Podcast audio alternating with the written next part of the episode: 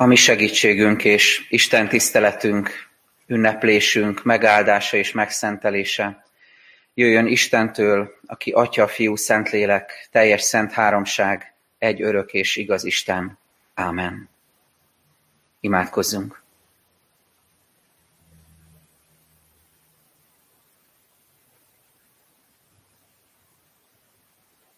Mindenható Istenünk, olyan hálás a szívünk, hogy megérhettük ezt az ünnepet. Köszönjük, hogy eléd járulhatunk most, hogy felemelhetjük a szívünket hozzád, és neked adhatunk dicsőséget, tiszteletet, hódolatot, téged magasztalhatunk, téged láthatunk hatalmasnak. Urunk, köszönjük különösen is most ebben az időben, amely mindannyiunkat nagyon súlyosan, nehezen érint, és és nagy kihívások elé állít. Különösen köszönjük, hogy ebben az időben is jöhetünk hozzád a feltámadás hitében, reménységében. Hogy láthatjuk, hogy te hatalmasabb vagy a halálnál, hatalmasabb vagy a betegségnél, az elmúlásnál. Köszönjük, hogy a te végtelen szereteteddel velünk vagy, amikor kétségbe esünk, amikor gyászolunk, amikor elveszített szeretteinkre, ismerőseinkre, barátainkra emlékezünk. Köszönjük, hogy velünk vagy, és megerősíted a szívünket, és megmutatod, hogy te az élet ura vagy. Te az vagy, akinél nem ér véget a létezés a földi lét végeztével, nem te vagy az az Úr, aki magadhoz szólítasz, magadhoz emelsz bennünket, hit és kegyelem által a mennyei dicsőségbe. Urunk, köszönjük ennek a valóságát, és arra kérünk, hogy most igazán fényesen ragyogtast fel számunkra ezt az örömhírt. Oly nagy szükségünk van erre. Szembesülve az elmúlással, a küzdködéssel, a földi életért folytatott küzdelemmel, szembesülve azzal, hogy mennyire törékeny az emberi létünk, annyira vágyunk arra, hogy most lássuk, hogy te pedig milyen hatalmas vagy, milyen erős vagy, és hogy mennyire csodálatos az az örök élet, amelyet Te elkészítettél számunkra. Légy velünk, Urunk, és emelj fel minket összetörtségünkben, emelt fel a szívünket, hogy igazán tudjunk most örvendezni, és hogy átélhessük a közösségnek az örömét is a Te asztalod köré gyűlve. Ámen. Hallgassátok meg testvérek a húsvéti örömüzenetet János evangélium a 20. részéből, a mai napra kijelölt ige szakaszból olvasom. János evangélium a 20. rész az elsőtől a 18. igeversig. A hét első napján, korán reggel, amikor még sötét volt, a Magdalai Mária odament a sírhoz, és látta, hogy a kő el van véve a sírbolt elől. Elfutott tehát, elment Simon Péterhez és a másik tanítványhoz, akit Jézus szeretett, és így szólt hozzájuk. Elvitték az urat a sírból, és nem tudjuk, hová tették. Elindult tehát Péter és a másik tanítvány, és elmentek a sírhoz. Együtt futott a kettő, de a másik tanítvány előre futott, gyorsabban, mint Péter, és elsőnek ért a sírhoz. Behajolt, és látta, hogy ott fekszenek a lepedők, de nem ment be. Nyomába megérkezett Simon Péter is, bement a sírba, és látta, hogy a leplek ott fekszenek és hogy az a kendő, amely a fején volt, nem a lepleknél fekszik, hanem külön összegöngyölítve egy másik helyen. Akkor bement a másik tanítvány is, aki elsőnek ért a sírhoz, és látott, és hitt. Még nem értették ugyanis az írást, hogy fel kell támadni a halottak közül. A tanítványok ezután hazamentek. Mária pedig a sírbolton kívül állt és sírt. Amint ott sírt, behajolt a sírboltba és látta, hogy két angyal ül ott fehér ruhában, ahol előbb Jézus holteste feküdt. Az egyik fejtől, a másik pedig lábtól. Azok így szóltak hozzá. Asszony, miért sírsz? Ő ezt felelte nekik. Mert elvitték az én uramat, és nem tudom, hová tették. Amikor ezt mondta, hátrafordult, és látta, hogy Jézus ott áll, de nem ismerte fel, hogy Jézus az. Jézus így szólt hozzá. Asszony, miért sírsz? Kit keresel? Ő azt gondolta, hogy a kertész az, ezért így szólt hozzá. Uram, ha te vitted előtt, mondd meg nekem, hová tetted, és én elhozom. Jézus nevén szólította, Mária. Az megfordult, és így szólt hozzá Héberül, Rabuni, ami azt jelenti mester. Jézus ezt mondta neki, ne érints engem, mert még nem mentem fel az atyához, hanem menj az én testvéreimhez, és mondd meg nekik. Felmegyek az én atyámhoz és a ti atyátokhoz, az én Istenemhez és a ti istenetekhez. Elment a Magdalai Mária, és hírül adta a tanítványoknak, hogy látta az urat, és hogy ezeket mondta neki. Ez Istenünk igéje.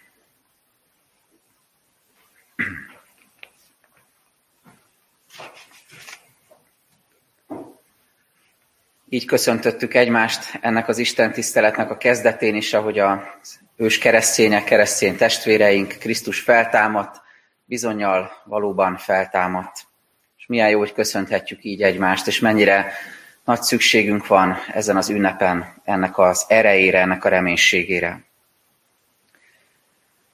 Az ünnepnapokat szemlélve, megélve, azon gondolkoztam, hogy amennyire hangos örömtől és, és bizonyosságtól duzzad a, a feltámadás napja a húsvét, annyira csöndes és talányos az azt megelőző nap a nagyszombat. Furcsa ennek a két, két napnak a kontrasztja. Az evangélisták is nagyon szűkszavúan írnak a nagyszombatról. Márk és Máté evangélista a feltámadás történet legelején, annak a felütésében csak nagyon röviden szól a nagyszombatról, amikor azt mondja, hogy amikor elmúlt a szombat. János evangélista a 19. rész végén Jézus kereszt, kereszt halála után, Jézus temetésénél említi meg a szombatot, amikor azt mondja, az ünnepi előkészület miatt, így és így kellett eljárni, gyorsan el kellett temetni Jézus, tehát ott utal egy kicsit a, a szombatnapra. Lukács evangélista pedig egy érdekes megjegyzést tesz a 23. rész végén, szintén már a kereszt halál után, amikor azt mondja, szombaton pihentek a parancsolat szerint pihentek. És gondolkoztam ezen, hogy micsoda különbség van a két lelki állapot között. A zsidók felszabadultan ünnepelnek, csöndesen, meghitten összegyűlnek, házanként, családonként, megülik a, a Peszák ünnepét, és szombaton pihennek a parancsolat szerint, egy meghitt, békés nap és, és a szabadságnak a napja számukra, amikor megrendülten emlékeznek az Egyiptomból való szabadulásra. Egy csodálatos ünnepnap. A többség tehát pihen, testileg, lelkileg is feltöltődik, és ott van az Úr előtt, és, és együtt vannak közösségben. Néhányan pedig gyászolnak, zavarodottan, megrendülten, lelkileg, lefagyva, leblokkolva Jézus halálának tanúiként csöndben töltik ezt az ünnepet, a Peszakot. De nem csak emberileg vizsgálható a nagyszombat, és majd mindjárt átérünk a, a húsvétra, a feltámadás ünnepére, nem csak emberileg vizsgálható a nagyszombat csöndje, hanem Isten szemszögéből is. Mert Isten az, aki egyébként elrendelte, hogy legyen pihenés, legyen pihenőnap, pihenőidő, hogy legyenek ünnepek, hogy emlékezzen az ő népe az Egyiptomból való szabadulásra, hogy megünnepeljék ezt, hogy, hogy megtörjék a kovásztalan kenyeret, hogy, hogy a, a báránynak a vére emlékeztesse, és a bárány emlékeztesse őket a szabadulásra, ennek az örömére. Isten az, aki mindezt elrendelte, ezen a szombaton mégsem pihen. És talán furcsa ezt hallanunk, de gondoljatok bele, hogy nagyszombatnak elsősorban nem az az üzenete, hogy nem történik semmi, mert mi hajlamosak vagyunk így nézni erre a napra, hanem számomra most az, lesz, az lett fontossá, hogy ennek a napnak az az üzenete, hogy Isten igenis munkálkodik értünk. Amikor minden elcsöndesedik, amikor minden nyugszik, minden a pihenésre vágyik, mindenki a békességre szomjazik, és nem lehet semmit se tenni a parancsolat szerint, a törvény szerint, Isten akkor is munkában van. Isten akkor is dolgozik. Isten erői, a menny országának erői megmozdulnak, és Isten mindent megtesz azért, hogy a feltámadás csodája húsvét vasárnapra felragyoghasson mindannyiunk számára. Olyan ez, mint amikor egy nagy víztározó valahol a hegyekben egyszer csak megnyílik, és ez a hatalmas víztömeg, ami abban feszült, abban szúnyat addig, az lezúdul a völgybe, és, és hatalmas erővel, óriási lendülettel mutatja meg a víznek az erejét. Ilyen erővel látjuk Isten mennyei erőinek a megmozdulását.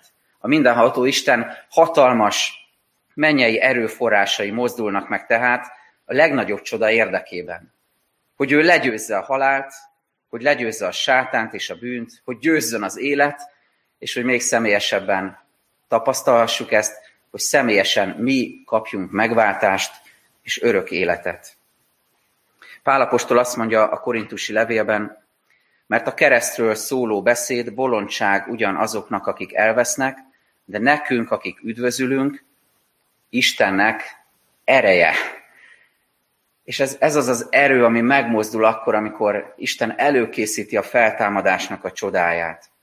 Az előbb egy nagy lendületű, sodró erejű kép jött elénk, a víztározó képe és a lezúduló víztömeg képe, de most eszembe jutott egy csöndesebb kép is. Bizonyára láttatok már olyat, hogy egy-egy kis repedésből, kövek közül, sziklák között a legvalószínűtlenebb helyen kibújik egy kis virág, egy fűszál, vagy a hatalmas szikla falakon, az óriási hegyek szélén kinő egy fa, egy, egy nagyon pici földrétegből, egy, egy fenyő, és, és büszkén nő fölfelé, mert ha akkora erő van, akkora ereje van az életnek, hogy legyőzhetetlen. És az Istennek ez az ereje az, ami áttöri a sziklasírt, ami áttöri a halált, a bűnt, és ami Jézust kihozza a sírból, és megmutatja nekünk őt, mint feltámadott urat. És ez az az erő, amire ma óriási szükségünk van. Nagy szombatról beszéltem eddig, de tudjuk persze, hogy húsvét hajnalán, vasárnap, húsvét vasárnap hajnalán, a hét első napján szembesültek a tanítványok azzal, hogy Jézus feltámadt.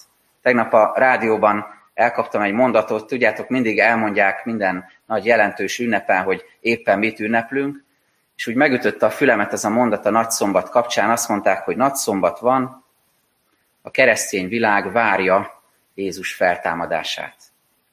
És sokáig morfondíroztam ezen a mondaton, ezen a megfogalmazáson.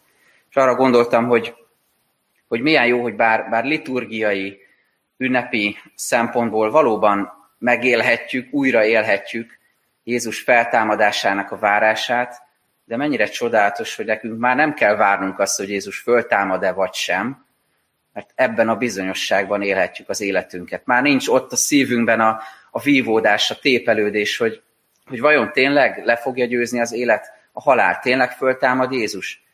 Nincs ott bennünk ez a bizonytalanság, mert már megkaptuk a feltámadás bizonyosságát. Jézus él, és már nem kell őt várni, hanem lehet vele találkozni, mint élő úrral. A mai igénk alapján a feltámadási lépéseiről, fázisairól szeretnék néhány gondolatot elmondani nektek, és utána egy-két következtetést fogunk levonni mindezekből. Először tehát a hitbeli lépésekről. Azt látjuk, hogy a két tanítvány, Péter és János, valamint Mária Magdolna különböző vallásos és valóságos mozdulatokat tesznek, amelyeken keresztül bepillantást nyerhetünk abba, hogy hogyan épül fel a feltámadott Jézusba vetett hit, és hogyan erősödhet meg. Különböző fázisokat fogunk majd látni, és azért gondolom fontosnak, hogy erről beszéljünk, és erről gondolkozzunk magunkban is, mert egy olyan krízis helyzet vesz bennünket körül, ami mindannyiunkat érint. Vagy személyesen, vagy közvetve, de mind, mind, mindannyian érintettek vagyunk ebben, és óriási kérdés, hogy egy, egy ilyen krízis helyzetben van-e hitünk?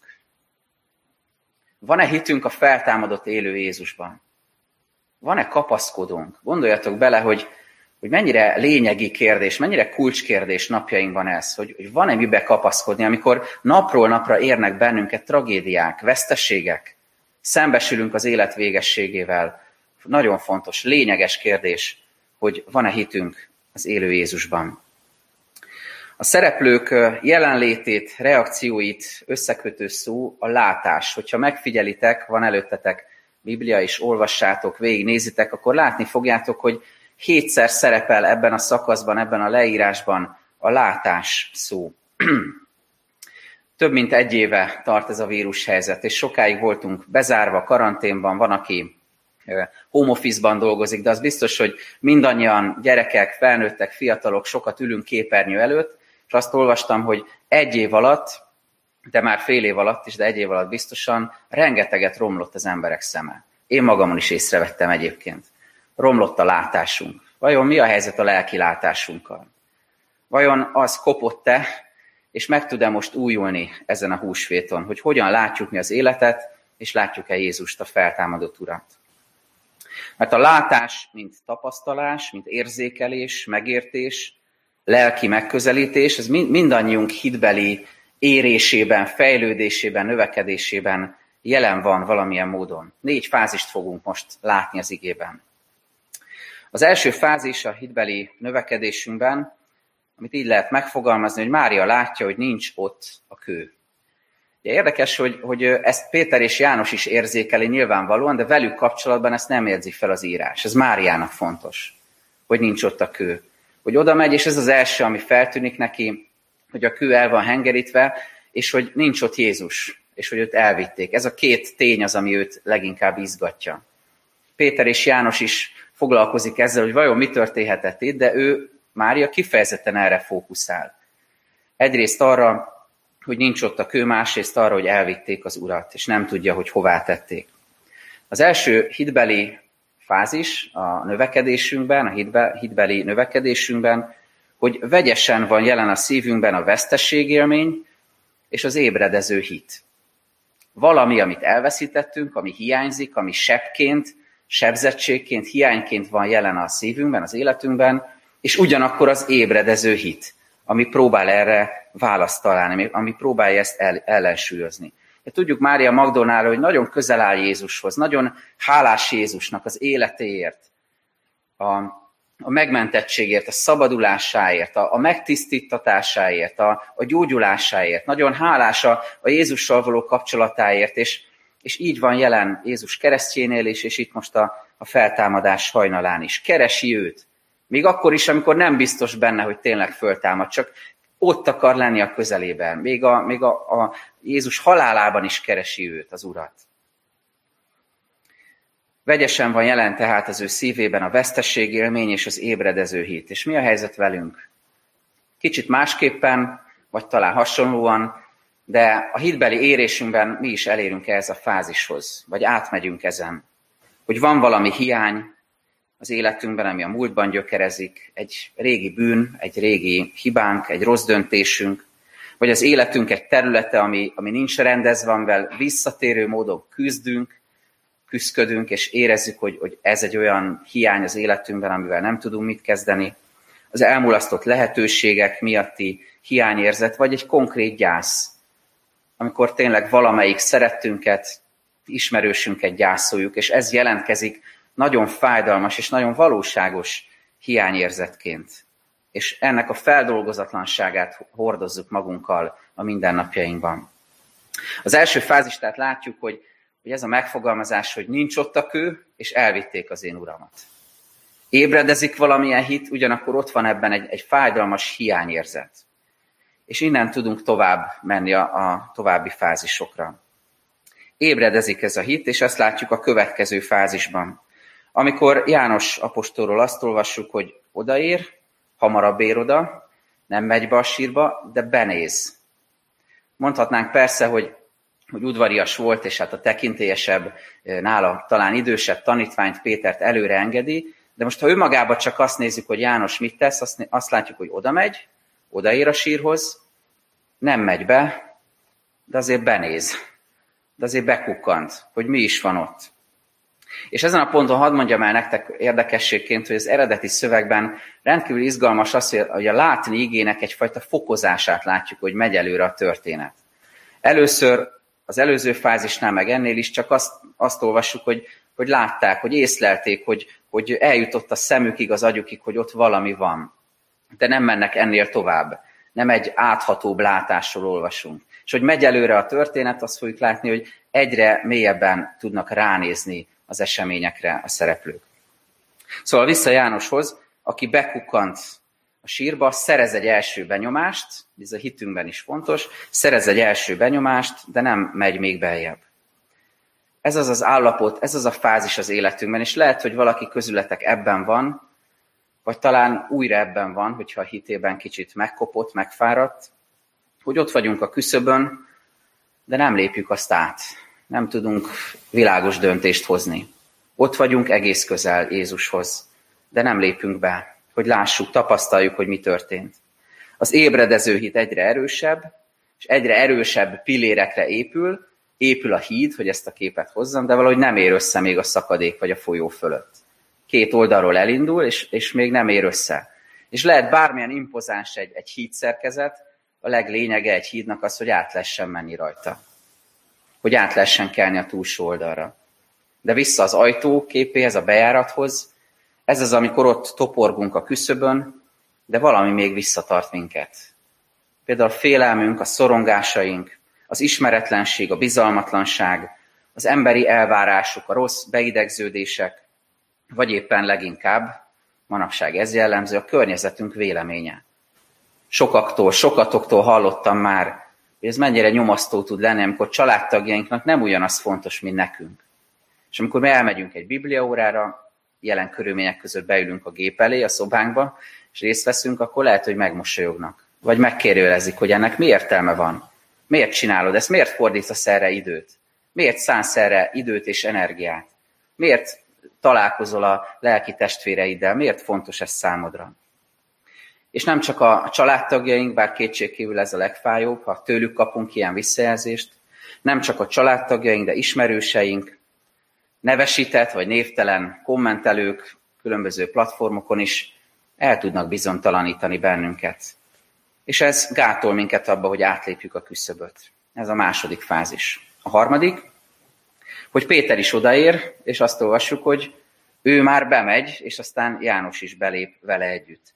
Nagyon érdekes azt látni itt az evangéliumi leírásban, hogy, hogy itt már mennyire részletesen rálátnak mindenre. Beljebb lépnek, körülnéznek, átlépnek, átlépik a küszöböt, egyfajta döntést hoznak, és egyre több részletet érzékelnek abból, ami történt. János evangélista, hiszen ő is ott volt, leírja egész részletesen, hogy mit láttak, hogy melyik lepel hol volt, hogy mi történt, hogy, a, hogy mi, mivel szembesültek, amikor beléptek a sírboltba, egészen részletesen látják. És itt már a látnégének egy, egy sokkal mélyebb változatát látjuk az eredeti szövegben is.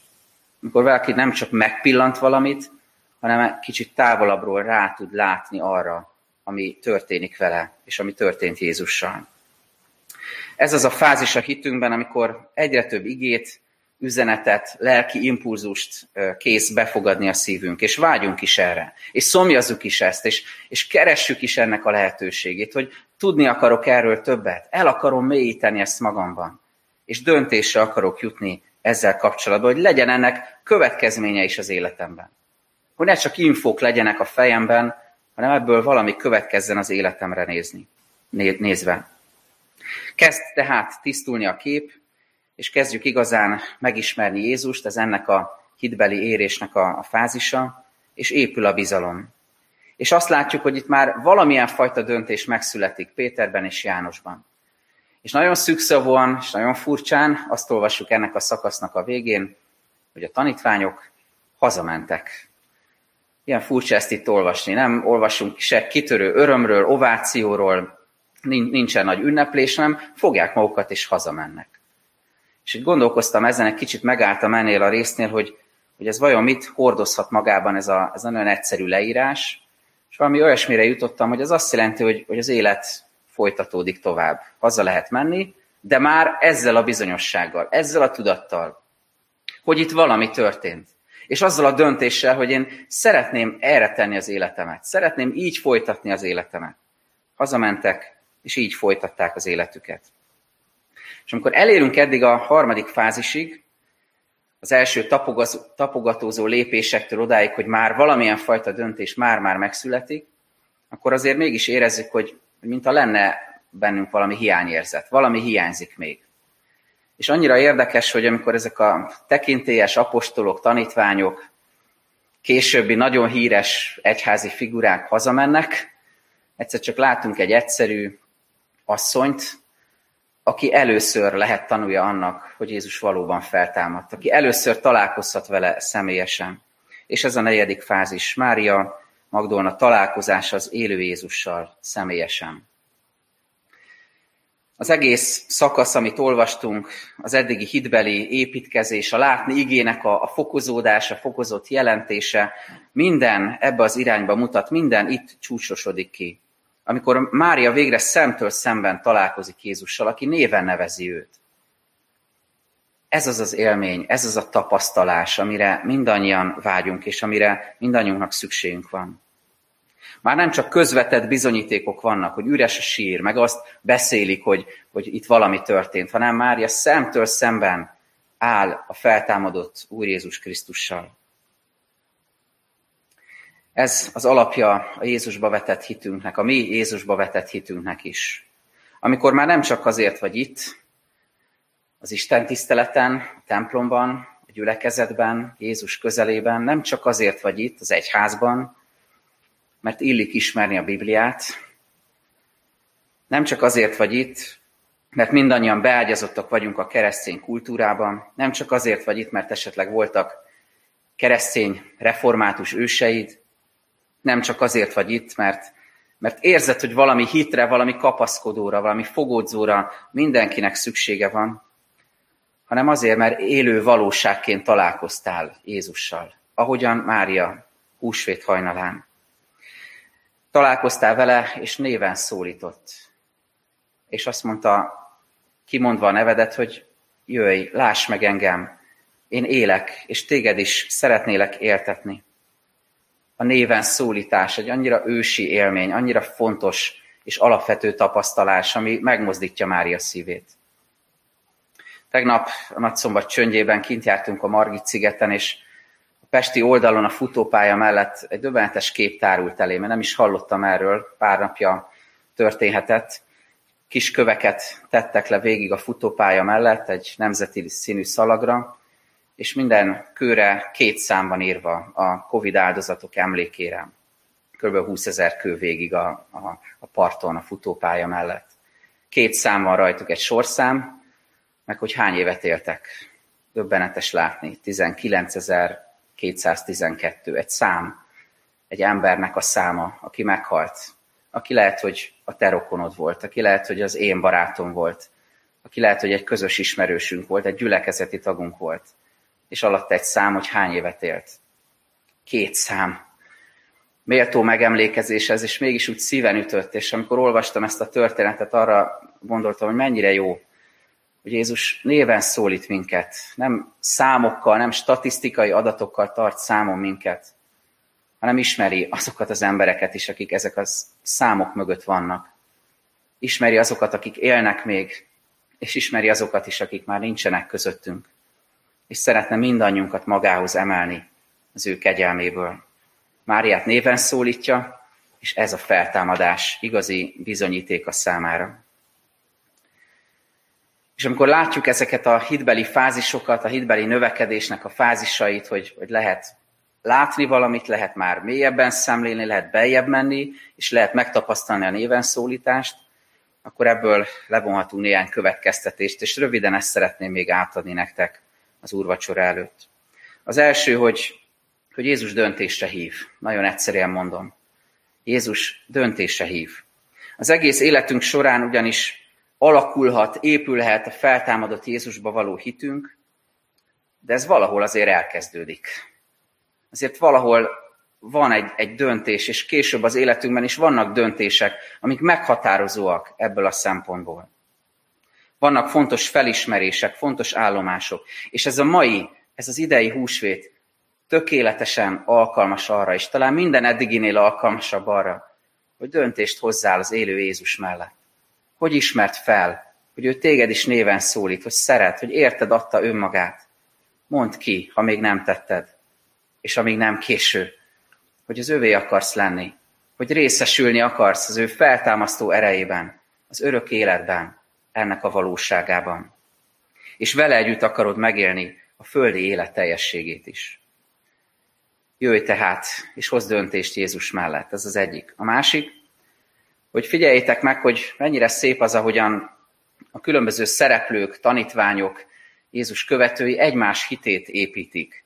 Különböző mozaik darabokból áll össze egy csodálatos kép Jézusról, a feltámadottról.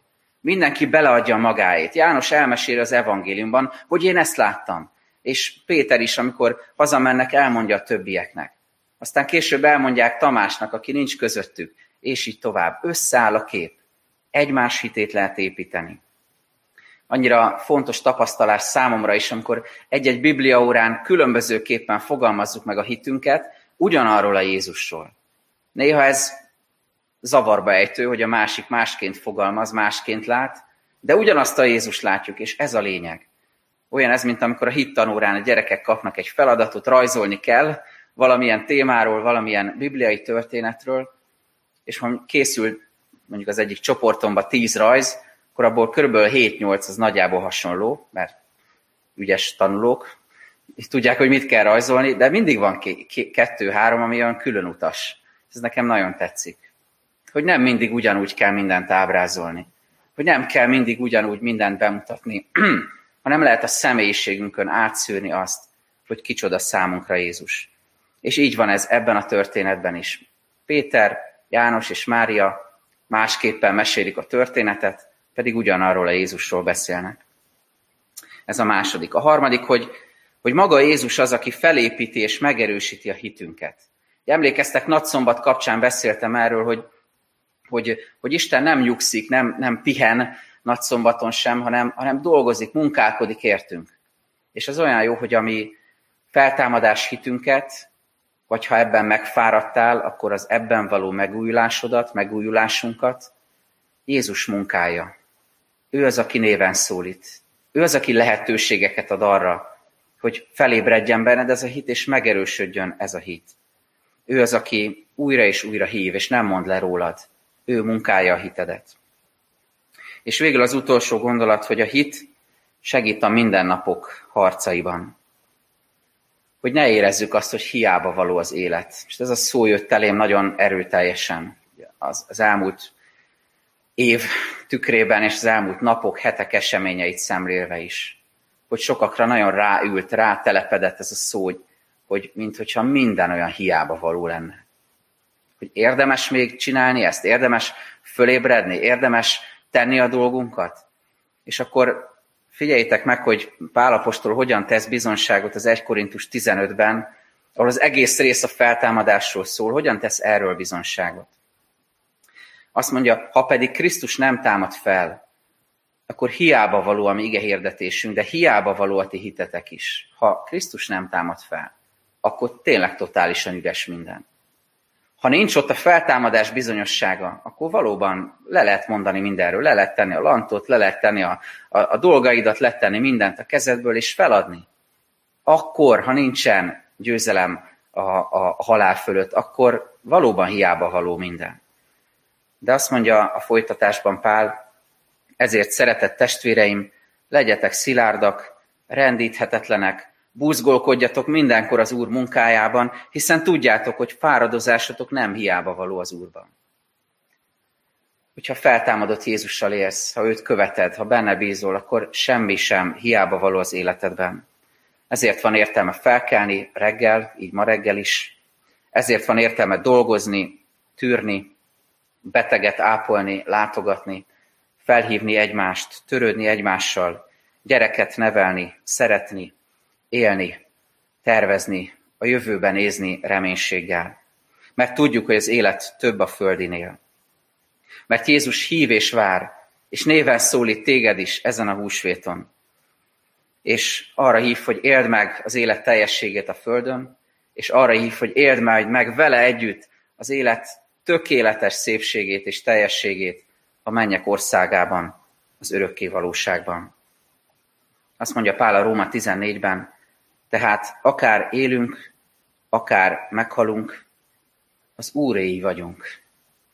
Ennek a reménységét kívánom mindannyiótoknak ezen a húsvéton. Ámen. A Zsoltár szavával adunk hálát. Áldjad én lelkem az Urat, és egész bensőm az ő szent nevét. Áldjad én lelkem az Urat, és ne feledd el, mennyi jót tett veled. Ő megbocsátja minden bűnödet, meggyógyítja minden betegségedet, megváltja életedet a sírtól, szeretettel és irgalommal koronáz meg. Irgalmas és kegyelmes az Úr.